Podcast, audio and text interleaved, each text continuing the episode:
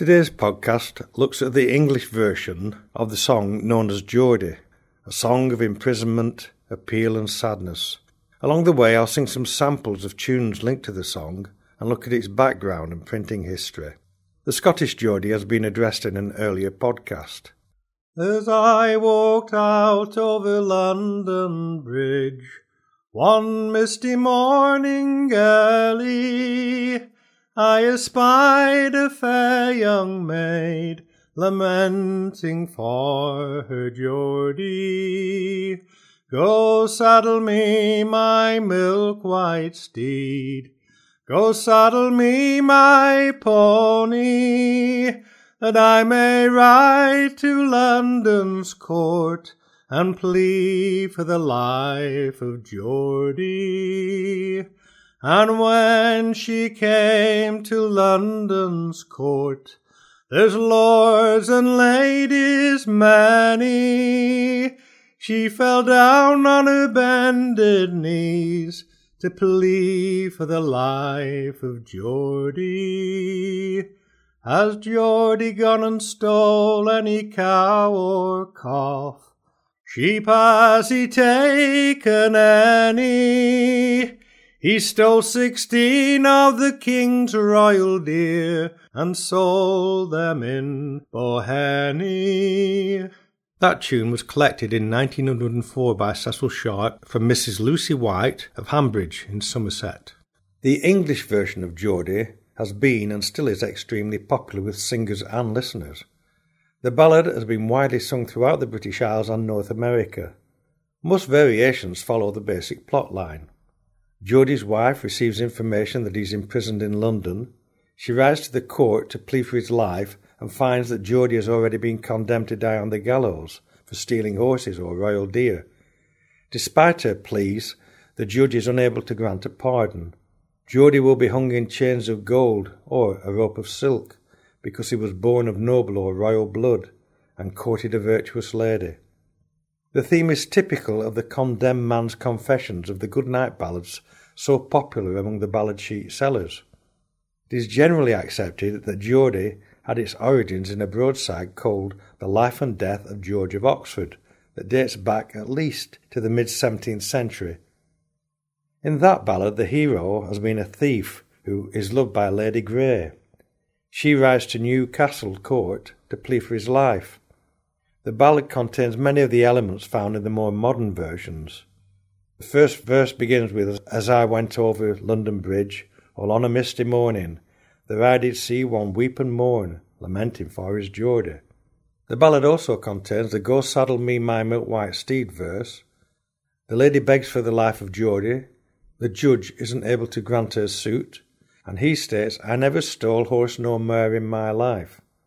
The ballad has a great deal of other detail that is typical of a goodnight ballad, but is not part of the Geordie song. Another broadside ballad, dating from the early 17th century, tells the tale of George Stoole of Newcastle in Northumberland, and again has confessions of crime committed. In this broadside, there is no lady begging for the life of Geordie, but it does have two verses that appear in the final song. Both ballads contain a variable refrain or burden. They were both reprinted as an appendix in Professor Child's The English and Scottish Popular Ballads. Child did not consider the English Geordie as a true ballad. Despite its immense popularity, it was a street song.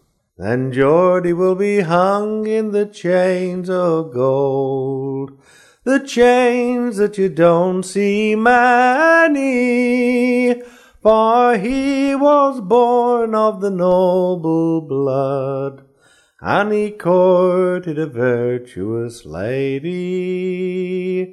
I wish I were on yonder hill, where times we courted many, with a broadsword I and a pistol too. I'd fight for the life of me Geordie. Geordie will be hung in those chains of gold, those chains that you don't see many, and on his tombstone these words shall be writ. Here lies the heart of a lady.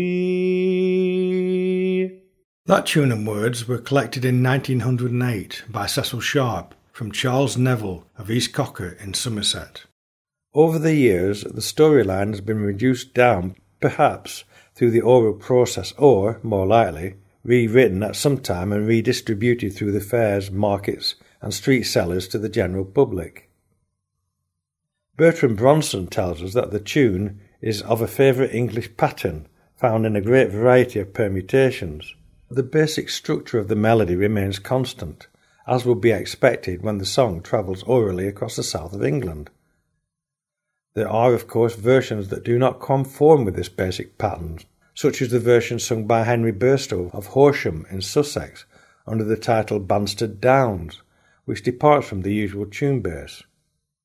The judge looked over his left shoulder. He seemed as he was very sorry. My pretty fair maid, you've come too late, for he's condemned already. He will be hung in a silken cord, where there has not been so many. For he came of the royal blood, and he courted a virtuous lady. I wish I was on yonder hill, where times I have been many, with a sword and buckler by my side, I'd fight for the life of Geordie. It is inevitable that the Scottish and English Geordie ballads should be compared. In early days of the English Folk Song Society, it was generally accepted that the English version was a later variant of the Scottish, but later evidence shows that the English Geordie had an independent origin. It is likely that when the English ballad was restructured into the form we now know, the storyline of the Scottish Geordie was seen as a good framework on which to hang the tale. The tradition being what it is, some of the later versions of the Scottish ballad do include verses from the English ballad, and some aspects of the Scottish ballad appear in some versions of the English, which of course adds to the confusion. This could be due to the widespread popularity of the English Geordie in the 18th and 19th centuries, influencing singers to add popular verses into the older ballad. If anyone has strong evidence to solve this conundrum, will they please share it with the rest of us? The tune and its variations are a delight to sing, and I feel that it's a contributing factor to the popularity and wide distribution of the Geordie ballad. I will end this podcast with a recording of Geordie sung by Ed McGurk, accompanied by Robin Madge on concertina.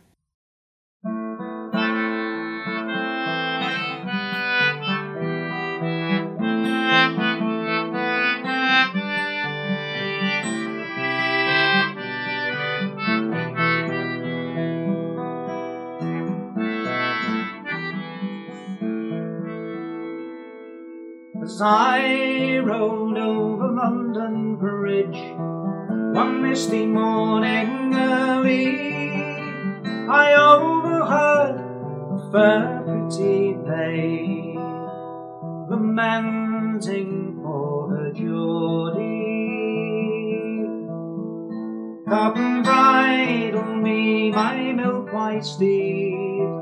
Come bridle me, my pony London town to plead for a life Geordie. And when she gained the castle door, there were lords and ladies plenty. Down on her bended knee she fell to plead for the life Geordie. Stole no cow nor calf. Sheep he ne'er stole any. He stole sixteen for the king's royal deer, and he sold them in Bowney. Well, six pretty babes I had by him, and another I would freely part from them everyone if you'd spare the life Geordie.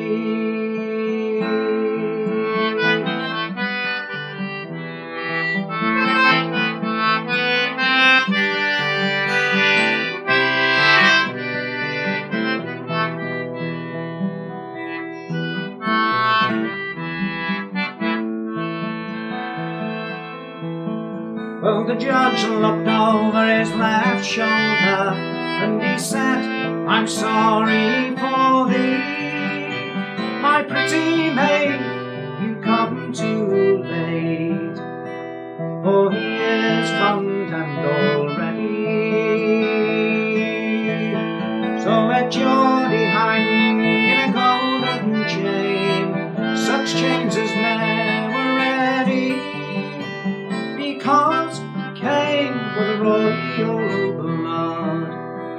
and he courted a virtuous lady.